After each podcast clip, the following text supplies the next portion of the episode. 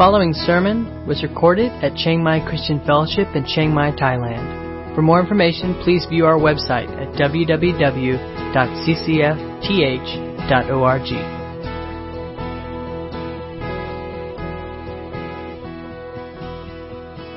promised land where they will, and, and where he is forming them really into an army uh, because they have battle to do to conquest and take possession of the land that he's promised them. And as we see God instructing them, uh, the camp and, and everything that's done is done in a way that it's clear God is central to their lives and to the camp, and, and He's to be the center around which uh, everything in their life revolves. Um, so that's kind of our big picture theme, God with us. Uh, our message or our title for this morning is uh, Do Something Small. Do Something Small, right? Um, I think most of us have a dream or vision of doing big things for God. Anybody here like that? You want to do big things for God? Anybody? Be honest, right?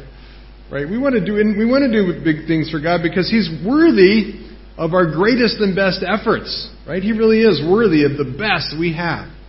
And so there's nothing wrong with a vision to make a great impact for His name and His glory with our life. And we should do that. We should want to do big things. Uh, so why did I call this, uh, you know, do something small? And I'm getting a lot of bass feedback up here. Um, making much of God in the little things, right? Uh, and here's the thing: the reality is that uh, most days we don't get to be Billy Graham and preach the gospel to tens of thousands of people, right? I mean, even me this morning, I'm up here preaching, and uh, you know, the church is not packed with 5,000 people, right? And uh, but, but but we fixed that because now we broadcast on Facebook with all this great technology, and I can honestly say, I can honestly say that right now I'm being watched around the world. Sounds pretty impressive, but what I really mean like that is, is by this, there's like five people in other places watching right now, all five of them.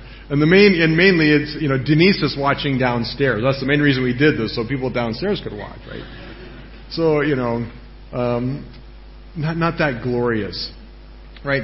Uh, you may never, ever be asked to be like the keynote speaker at the next great global conference on missions, right? Um, uh, we, we may, and, and here's the reality. We may not even, in any given day, get the chance to share Christ with even one person right? Much less thousands. Um, uh, we, you may pray for people to be healed, but uh, good chance you may not heal anybody today or this week, or maybe not even this year, right? Um, you may not see a great revival or movement break out this year in your ministry, right?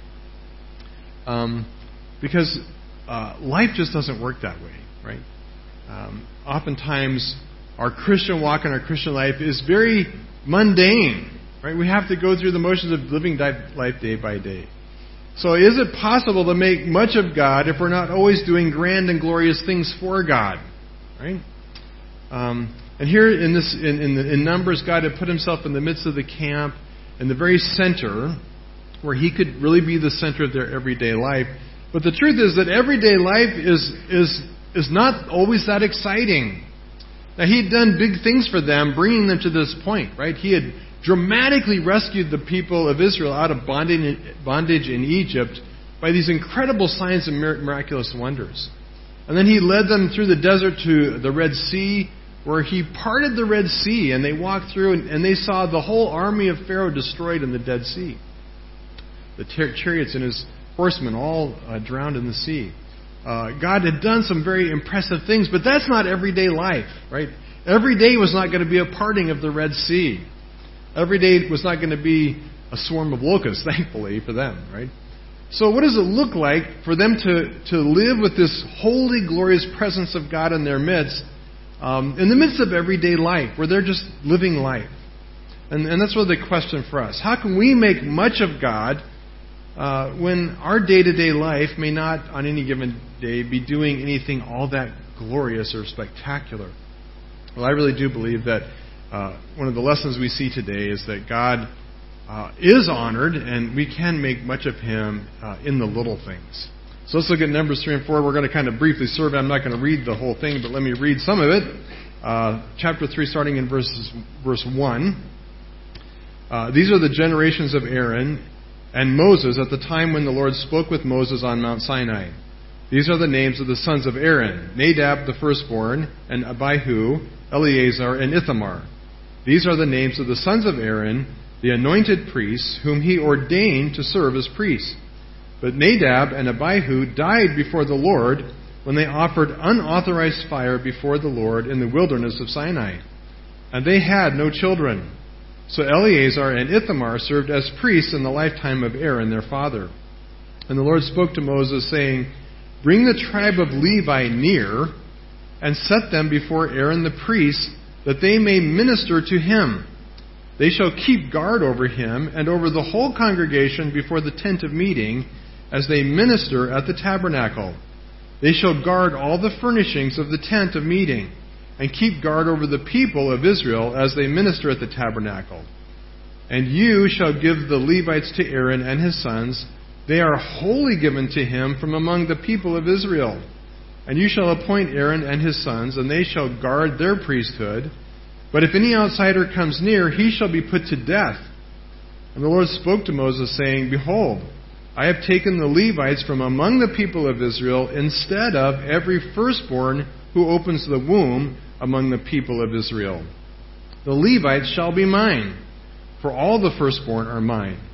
On the day that I struck down all the firstborn in the land of Egypt, I consecrated for my own all the firstborn in Israel, both of mine and of beasts. They shall be mine, I am the Lord. And then jumping over to verse 40 of chapter 3.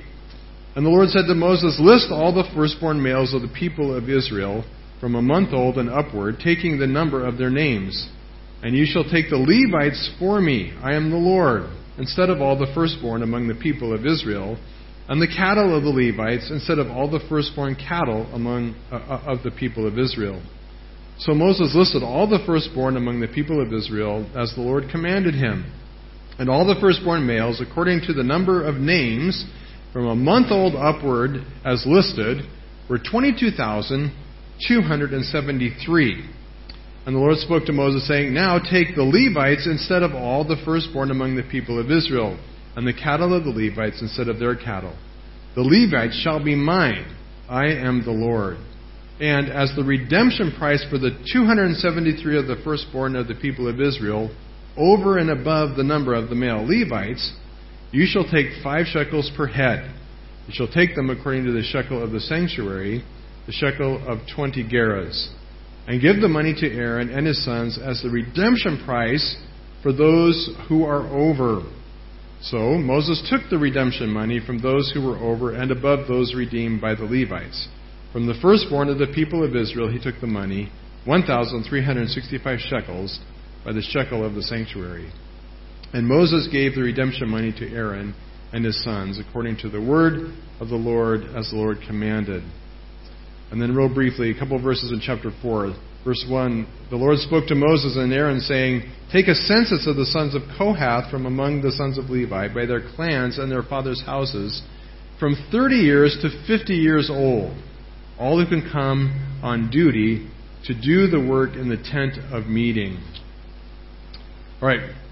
Um, in this these two chapters, we are looking at the ministry essentially of the Levites. And if you remember last week, if you were here, um, God ordered Moses to take a census of all the people except the Levites. And that census was a purpose for the purpose of enlisting soldiers to, to go to war. All those 20 years old and upward were to be enlisted essentially as, as uh, God's army as they marched forward to take the land. But he said, do not include the Levites, because the Levites were in a special class God had set aside for a special purpose.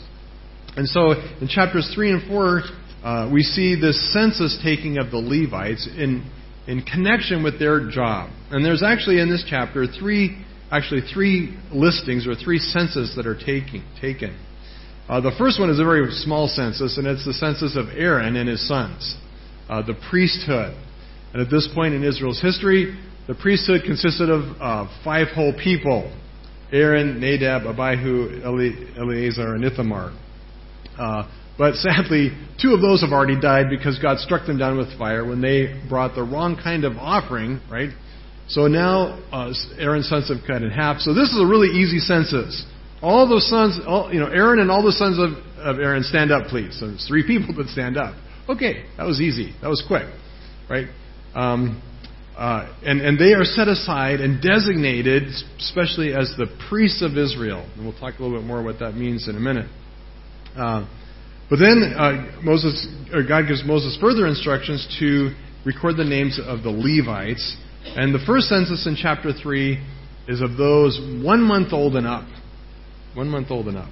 Essentially, all the male Levites. And uh, the purpose is given for them uh, basically encompasses three things. Three things that was their job or their task that they were being enlisted to uh, and one of them was not to fight. They were not to go to war. Right? They were exempted from that duty. But they did have a duty, and it revolved around uh, helping and serving in the in the temple, in the tabernacle. Uh, and, and verse five it says, "The Lord said to Moses, Bring the tribe of Levi near, and set them before Aaron, that they may minister to him." And the idea is that the Levites were to serve. They were to serve alongside Aaron. Aaron and now his two remaining sons had a huge task of doing ministry at the tabernacle, of offering the sacrifices and bringing the sacrifices, and there was a lot of work involved with that. Uh, and also, this tabernacle, this temple was portable, right? And it involved, if you remember reading the descriptions in Exodus and Leviticus, all these tents and coverings and layers and courtyards and poles and posts and bases and and all the equipment and furnishings inside. Uh, it would have been impossible for Aaron and his two sons to move all this stuff. And so the Levites had been, had been recruited, assigned the task of ministering to Aaron and coming alongside and helping him uh, with this huge undertaking. Um, it says also that, that the second part of their job was to be uh, actually guarding. Right? They were to guard Aaron. They were to guard the people. They were to guard the tabernacle and its furnishings. Um, and the reason for that is that um, already we've discovered with the incident of, of Aaron's first two sons that getting too close to God or approaching the holiness of God could be deadly business, right? So here's the problem God wants to live in their midst. He wants His glorious presence to be resident right in the middle of their camp. Um, but that has proven to be deadly, right? If people get too close, if they approach God in the wrong manner or in the wrong way, the consequences can be instant and devastating, as God destroyed Nadab and Abihu in a ball of fire. And so uh, the, the, the, the Levites were given as guards. They were to guard the priesthood of Aaron. They camped around the tabernacle and they served as a buffer between God and the rest of the camp. Uh, and they actually physically stood guard at the entrance of the, of the tabernacle. They were commanded to let no outsiders enter. Uh, and the idea where there wasn't that wasn't that people the people of Israel couldn't go into the tabernacle, but there was a way to do it, and the only way to enter properly was through the mediation, the go-between of the priest. Right? So somebody got up in the morning and they decided, I think I'm going to go have my devotions in the Holy of Holies. You know? I'm going to go right there with God. I'm just going to go hang out with God, right? And uh, they go and they, you know, the priests aren't up yet. They're not around. They, go, ah, no big deal. I'll just go, right? And they walk in there, and you know, it could be, it would be a once in a lifetime meeting with God, right? Right. So, so, so the the Levites were assigned the task of guarding to make sure that didn't happen to protect uh, not only the tabernacle, but actually to guard the people. It says they were put over the people to guard them, to protect them, so that they wouldn't uh, accidentally or even intentionally endanger their own life. Right? It has to be this separation because of the sinfulness of people and the holiness of God. Um, uh, so, so some of those tasks are, are spelled out briefly, but uh, it's actually in the next chapter that, that their job gets spelled out in great detail. The real purpose of this first census is, is actually in these verses. The Lord spoke to Moses, verse 11, the Lord spoke to Moses, saying, Behold, I have taken the Israelites from among the people of Israel, instead of every firstborn who opens the womb. The Levites shall be mine. because all the firstborn are mine.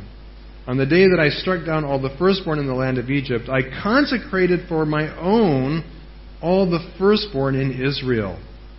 They shall be mine. I am the Lord. Um, here's, here's what's happening. Uh, God is, is going to redeem the firstborn of Israel. Uh, and to do that, he is doing it with the very lives of the Levites. Right? What is that all about? Well, um, God references it back to the, to the actual Exodus when they were in Egypt. If you remember, the last great event, the last great sign that God sent that brought about their release was that God struck down the firstborn of all the Egyptians. Every firstborn son of the Egyptians uh, died. And if you remember, the, the, the, the Israelites were given the, a protection in the Passover lamb, right? They killed the Passover lamb and, the, lamb and they put the blood on the door so that when the death angel came, it passed over those homes and those firstborn sons were spared. Um, but the actual redemption, the actual salvation of Israel came not because of the Passover lamb. Okay, that saved the firstborns, but that didn't actually set Israel free. What actually set Israel free was the death of all the firstborn of Egypt. In other words, God saved them, He redeemed them at the cost of the firstborn sons of Egypt. Right? There was a cost involved in redeeming them. And the, the very word redemption or redeem means to save something by purchasing them from bondage or by paying for a debt that they owe. That's what redemption means. It's a purchase. Right? And God says that He redeemed them out of slavery. He actually purchased them out of slavery. And the price that was paid was the life of every firstborn of the Egyptians. Right? And so God says, because of that, because I paid that redemption price for you, uh, when, when you're redeemed, you now become the property of the person that redeemed you. And God says, now the firstborn of Israel belong to me. They're my possession. I own them. I have a right over their life because I redeemed them by exchanging their life uh, with the life of the um, firstborn of Egypt. But God wants to actually redeem them again, right? Uh, because actually, God does not want the firstborn of Israel serving him in the tabernacle. Now, it doesn't say why, and I don't know if we want to get real bogged down on the whys. Um, one reason could be that the Levites had already distinguished themselves for their great devotion to God's holiness in the account of the, of the golden calf. They stood up and they were loyal to God and devote, devoted to Him when everybody else was off worshiping the calf. Right? So they had already distinguished themselves as, as people who were concerned about God's holiness. Uh, but maybe a more practical reason is that, as we'll see in the next chapter, when it comes to, to assigning and dividing and ordering their work, it just was easier to do with a tribe that was already divided into clans and tribes and families than to just say, okay, all the firstborn come up here and let me assign you jobs, right? This is a practical part to it. We don't know, and the Bible doesn't say, but um, regardless, God decides that He wants the Levites to serve Him in the, in, in the service of, of the tabernacle with Aaron and not the firstborn. And so to do that, He arranges this great exchange of the Levite tribe in place of the sons of Israel. And it describes how they do that, and they do this count because it has to be life for life. But there's two ways to redeem one, a life for a life. And so they do that, and they count, and it turns out there are 22,000 Levites one month old and upward. But then they count all the firstborn of Israel, and there's actually 22,273. They're off by 273 people. So what are you going to do? Well, the other option is that you, you exchange life for life, or you pay a purchase price for the worth of that life. In essence, the fair fair market value, uh, and some people believe of what it would have been to purchase a slave. So for the leftover people, those 273, uh, there's a there's a five shekel payment that's made on their behalf, right? So that's the that's the purpose of this first census. It's laying out this plan and accomplishing this plan of exchanging the Levites in place of the firstborn to serve Aaron in the temple and the tabernacle, and later throughout history at the temple and beyond. Right.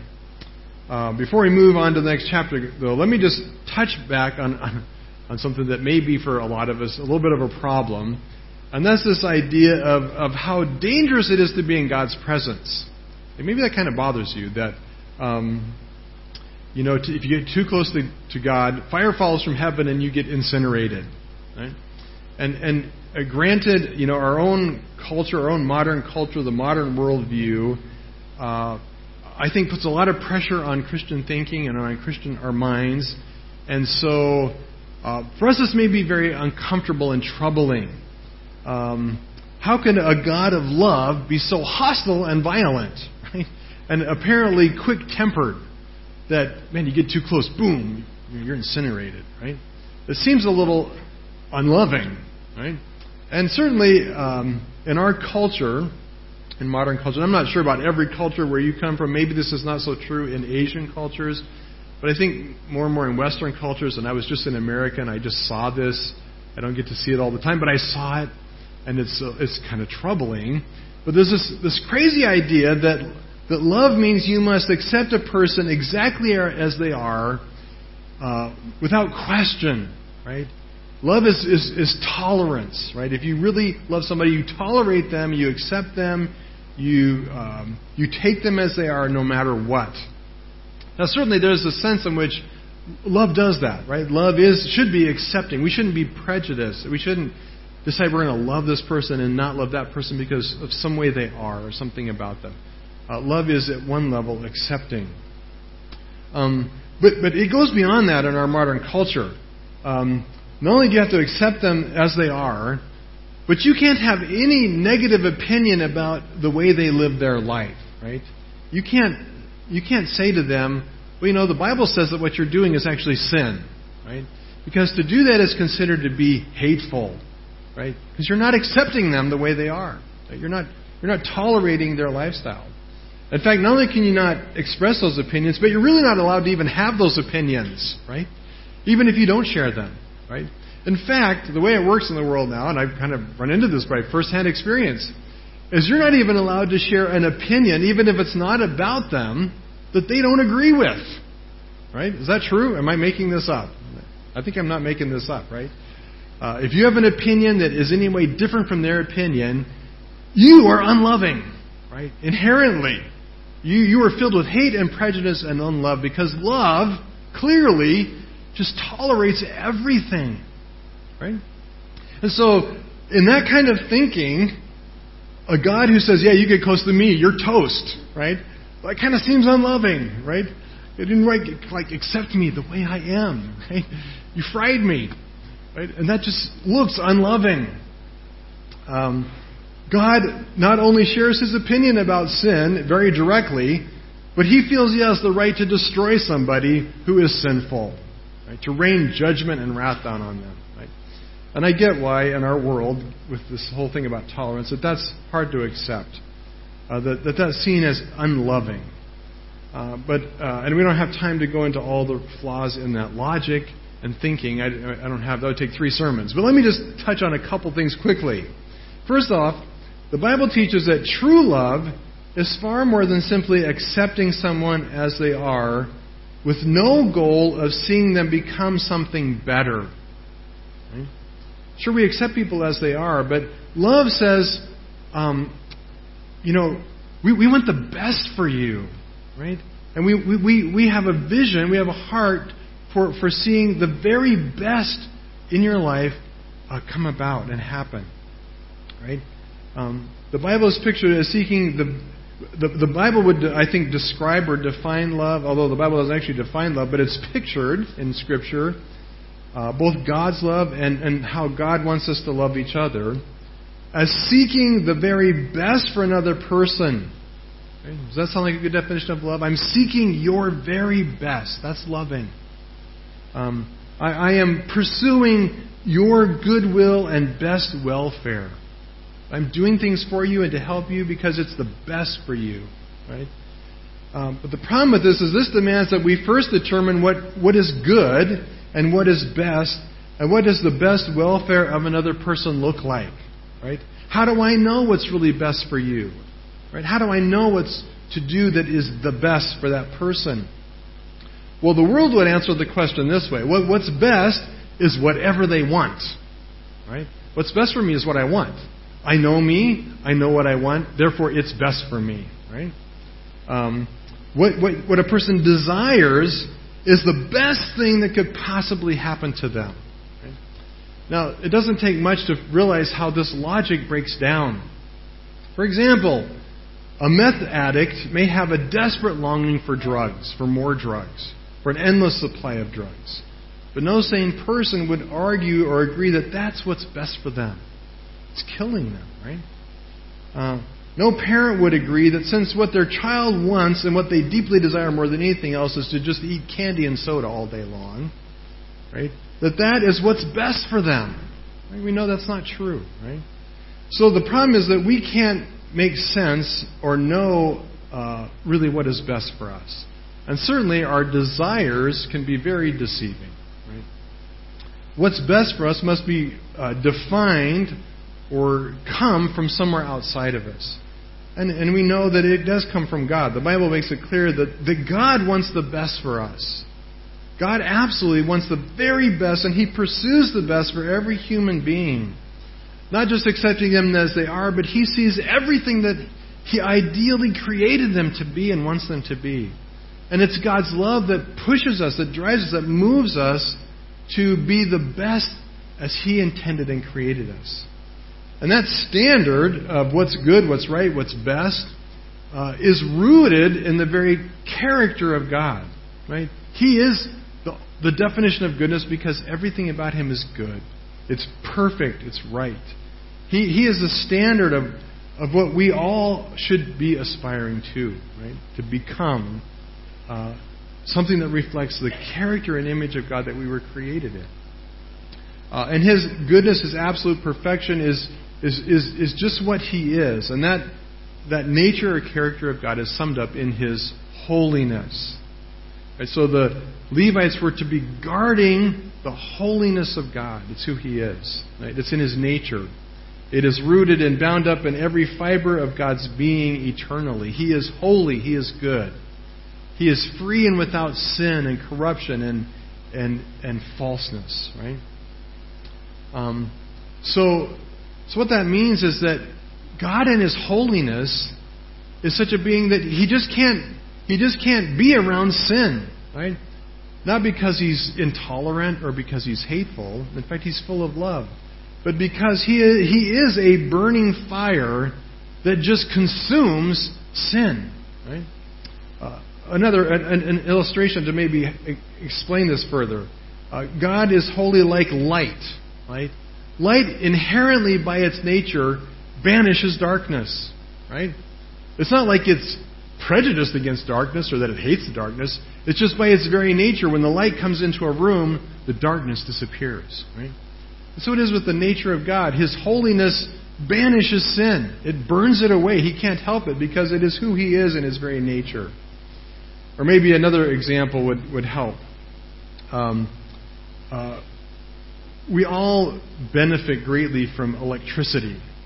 We're in this room with lights that are powered by electricity. I can speak and you can hear me, and I don't have to be uh, Spurgeon who could yell and fill a room of 5,000 people with his voice, right? You can, I get electricity that helps, right? We understand the benefits, and our homes are full of its its um, tools that benefit us, right? Um, it is a good thing.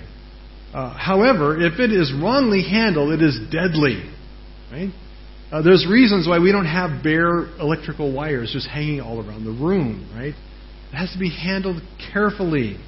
Uh, it has to be insulated. There needs to be a buffer between that power and us, or it's deadly. And if you don't handle it correctly, the results are what? Deadly. Right? Is it because electricity is evil or it hates you?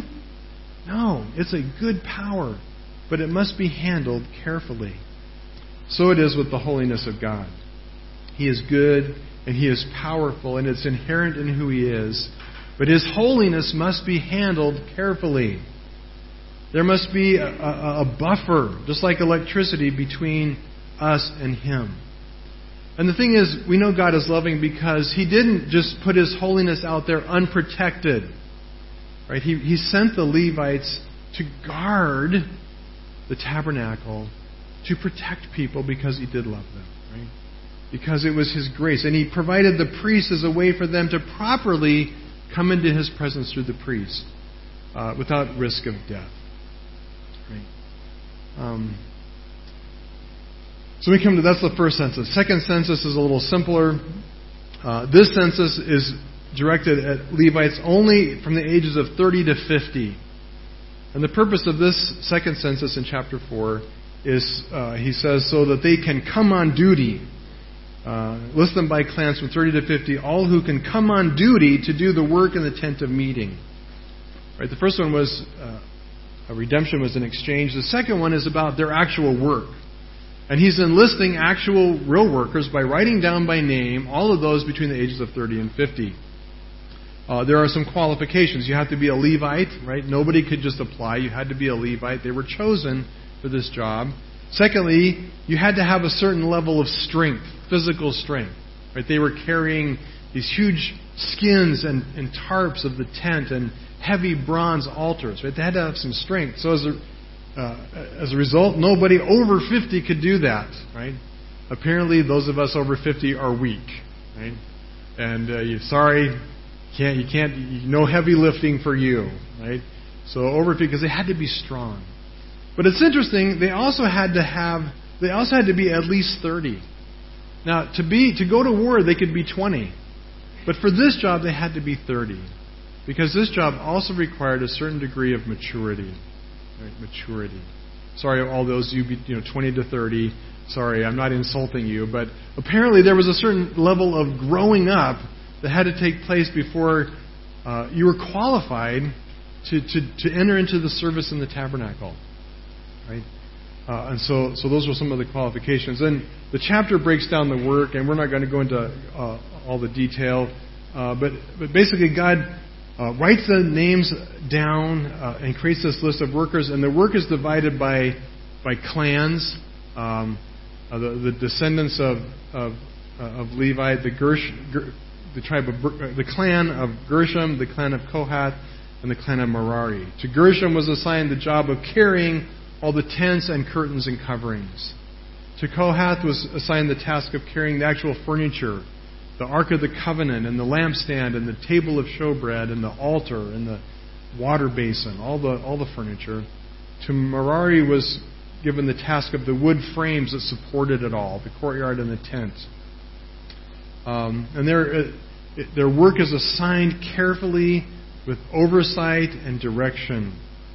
Uh, and, and it's God who oversees their work and, and instructs them with great detail of what they're supposed to do. Um,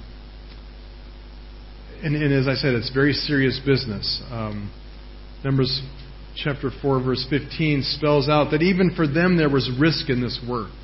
Right? They could also die. He says, he says, uh, they shall not touch the holy things lest they die. Right? So even though this was their job, they could not touch the ark or the lampstand or the holy things. Uh, the Lord spoke to Moses, saying, Let not the tribe of the clans of Kohathites be destroyed, uh, but deal thus with them, that they may live and not die. Verse 20, They shall not even go in to look on the holy things for a moment, lest they die. Right, so it was serious work, it was important work. Um, and it was well divided by God. uh, so that's chapters 3 and 4. There you have it, right? Um, they, they are a substitute for the firstborn, and they're given this important task of, of carrying and guarding the tabernacle. Uh, back to our first question. You know, how do we make a really big deal of God? If God is in our presence, in our midst, how do we make a big deal of that? Um, is it only by doing extraordinary things for God? Uh, well, I think the, the lesson here, um, and there's a lot of detail, and that's what kills us off reading through the book of Numbers, honestly. It's, it's so detailed, there's all these names and numbers, and we read through it and we just lose it, right? And it's tedious and it's mundane and it's not spectacular. Right? There's no lightning bolts, there's no parting of the Red Sea. It's like, yeah, you dude over there, you pick up these boards and you carry these sticks and these boards and you pick up these bases and you carry those bases and you cover this with that curtain and you're, and then we're into nap time, right? We've, we've zoned off, right? Um, it's not exciting. Uh, but, but here's the thing.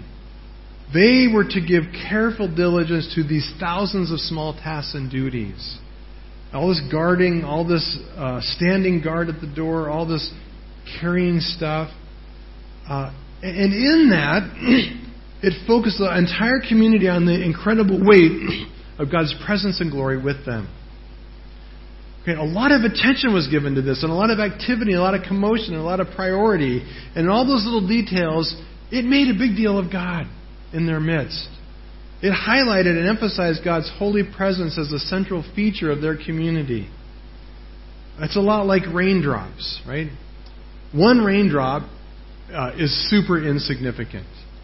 It, it, could be argued that one raindrop couldn't even penetrate far enough in the dirt to nurture one tiny little plant, right? Uh, one raindrop in itself can't really do anything significant. But what happens when enough raindrops get assembled together? Well, you get enough raindrops assembled in one place, and it can become a raging flood that can level cities. Right? And that's really the picture here. It's these thousands of small drops that in themselves may not be that significant, but pooled together from a river of activity that focuses on the, uh, the holiness of God's presence in their midst. Um, uh, and it says God spoke. God spoke, and they, they did according to all that He commanded. He organized it, He structures it. And it's, it's little jobs, right? He says, write down a list of names. He says to the Levites, go get your name written down. Hey, well, that's kind of boring. Like, how does that glorify God? Well, it was part of it. Get, get listed, right? Um, exchanging your life for a life, right? Packing furniture, rolling up sections of the tent, emptying ashes, carrying wooden frames, even not touching and not peeking. Right? All these little things made much of God. Standing on guard at the, at the entrance of the tabernacle. Like how many of you, when you drive in and out of your Muban every day and there's the guy there that opens the gate for you, tell your kids, that's what you want to do when you grow up, you know? Be that guy. Because, like, that's it, right? Anybody? There's like, wow, that's got to be the most boring job ever. But that's what the Levites did. They were guards. They stood on guard duty, opening the gate, letting people in and out of the tabernacle. No, no literal gate, but the, that's what their job was, right? Um, so let's think about this as we close. Wrap this up with how does this work in the New Testament, in our era? You we don't have a tabernacle. We're not Levites. Uh, the priesthood is gone. What does it look like for us? Well, uh, in the New Testament, uh, God has assured and promised His holy presence with us. Uh, if it was with Israel, it is, it is more so with us. And it's pictured in a lot of ways in Scripture, but there's three uh, very clear images of temples in the New Testament. And all of those images picture God uh, like it did with Israel in, in His glorious holy presence in our midst that we have access to. So we're going to look at those briefly, but let me just touch on two things that don't relate to the temple that come out of this passage of how we can make much of God in little things. First thing, be attentive to His Word. Be attentive to His Word. Right? Over and over and over again in the first 10 chapters, there's this formula. God spoke to so and so, and in the end, they did as the Lord commanded. Right? Chapter 4, verse 49. According to the commandment of the Lord through Moses, they were listed each one with his task of serving or carrying. Thus they were listed by him as the Lord commanded Moses. Okay, sometimes God's commands and instructions are tedious and detailed and not all that spectacular. Right? Um, but we need to be attentive to be obedient even in the little things. It matters. Right? It matters to God. Uh, Samuel told King Saul, uh, what God desires is not sacrifice, but obedience. Right? Are we being obedient? Are we attentive to God's word? Are we taking His word seriously? And are we attentive to be obedient in every little thing? Right? Second thing, um, you don't belong to you. A great principle out of this passage is the principle of redemption. Uh, uh, he says, Behold, I have taken the Levites from among the people of Israel instead of the firstborn. The Levites shall be mine. The firstborn are mine. Right? They shall be mine. I am the Lord. Um, redemption means that God has purchased you. And Jesus is our Redeemer. 1 Corinthians 6, 19 to 20 says this uh, Or do you not know that your body is a temple of the Holy Spirit within you, whom you have from God? You are not your own. You were bought with a price. So glorify God in your body. Um, we do not belong to our own. We make much of God when we simply serve Him in simple ways. Right? I'm not saying like if if you have the chance to preach to tens of thousands and or whatever, go for it, right?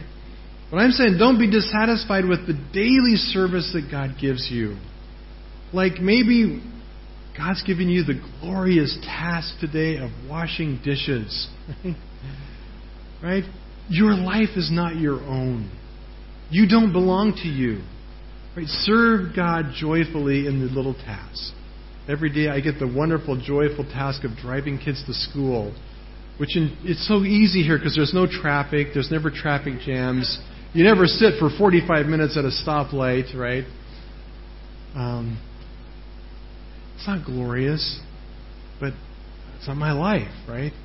Be faithful in the little things that God calls you to to serve Him. Third thing, uh, draw near to God. And, and more, more, more specifically, draw near to the throne of grace. The first image of God's temple in the New Testament is his heavenly temple where his throne is and where Jesus himself is seated. Um, did you know that you do not have to wait till you die and go to heaven to approach that throne? This is incredible. Right now, today, you are invited into the very presence of God as He sits on His throne in heaven. There is no barrier or divider. Like when we think there is, because we think somehow there's a lot of space between this universe and heaven. But it is as near to us as you will ever get. Right? Hebrews 9:12 says this, uh, and, and, and, we go there, uh, we go there and, are, and we have access to there because we have a great high priest in Jesus. Right? Just like in, in, in, the, in the time of, of Moses, they had to go through a priest. They couldn't just walk in the same way. We need a priest, but we have a great high priest, Jesus. Hebrews 9:12. But when Christ appeared as a high priest of the good things that have come, then through the greater and more perfect tent, not made with hands, that is, not of this creation, he entered once for all into the holy places, not by means of the blood of goats and calves, but by means of his own blood, thus securing an eternal redemption. Right? Um, so we are invited in Hebrews 4:15 and 16. We do not have a high priest who's unable to sympathize with our weakness, but one who in every respect has been tempted as we are, yet without sin. Therefore, then, let us with confidence draw near to the throne of grace that we may receive mercy and find grace to help in time of need. That's amazing. Right? God invites us to the throne of grace. And you may go, well, I don't even know what that looks like. Uh, don't make it too spectacular. That's part of the problem, right? It's a simple thing. It just means that daily we make a big deal of God by by consciously seeking Him and drawing near to Him. And in faith accepting that this is true. That through Jesus we have access into the very throne of God and we go to Him in prayer and in His Word and in fellowship. And and maybe it's not so much that we ever do anything. Maybe we make a lot of God just by sitting in His presence and being before His throne and acknowledging that we're there by the blood of Jesus and we are in His presence. And we make a big deal of it. I talk to a lot of people who they can't wait to get to heaven. But it's like, I don't believe it because uh, you, you never spend time there now. Right?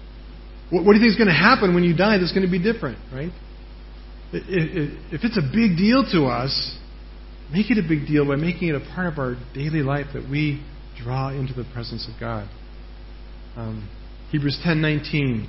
Therefore, brothers, since we have confidence to enter the holy places by the blood of Jesus, by the new and living way that He opened for us through the curtain, through His flesh. Right? We enter through Jesus. And since we have a great high priest over the house of God, let us draw near Let's draw near. Um, second, or number four. Fourth thing. Only two left. Fourth thing, guard your body. Our body is also the temple of the Holy Spirit. And you may say to the first two things, yeah, I would love to. I mean, I, I want to, um, you know, I want to be attentive to His Word. I want to be obedient. I want to be doing the things that He says. But honestly, I feel like I fail more than I succeed. Right? Uh, maybe to the second one, you say, yeah, I want to come into His presence, but I don't feel worthy. Uh, well, praise God that through the priesthood of Jesus, He opens the way for us, right? Through what Jesus has done through His cleansing death, we have access because of Him, not because of our goodness. But, but that doesn't mean that we can just go on sinning and be careless about how we live our life. 1 Corinthians 3.16 Do you not know that you are God's temple and that God's Spirit dwells in you? If anyone destroys God's temple, God will destroy him. For God's temple is holy, and you are that temple. Uh, he goes on in chapter 6 of 1 Corinthians to say, Therefore, flee from sexual immorality. Everyone that's, every other sin a person commits is outside the body, but the sexually immoral person sins against his own body. Do you not know that your body is the temple of the Holy Spirit within you? You are not your own, you are bought with a price, right? We should be making a big deal by being attentive to the little ways that we daily uh, practice holiness. That we, we, we do that battle against sin. No matter how many times we fail and lose, we keep battling. Right? We keep battling. Uh, because our body is a temple of the Holy Spirit. And, then, and here's a practical way to do that. Uh, Romans 6, Paul says to, to not present our bodies as instruments of unrighteousness, but to present yourselves to God, your members, as instruments for righteousness. I think daily presenting our body to those tasks, those simple ways of obeying, of doing what He's called us to. Lastly, finally, um, the third temple picture is is the gathered church, right? Um, do not neglect the gathered church. Right? Um, Ephesians two nineteen. So when you are no longer so you are no longer strangers and aliens, but you are fellow citizens with the saints and members of the household of God, built on the foundation of the apostles and prophets, Christ Jesus himself being the cornerstone, in whom the whole structure being joined grows into a holy temple in the Lord. In him you are also being built together into a dwelling place for, for God by the Spirit. When we gather, uh, God is in our midst. God is in our midst. Um, and so, for that reason, the writer of Hebrews says, Do not neglect meeting together, as is the habit of some. Um, and, and, here's the thing uh, tr- making much of God in church means doing little things. Right? It means signing up. Uh, every year, about this time of year, we'll start next month. We're going to ask you to uh, sign up for our covenant uh, covenant care program.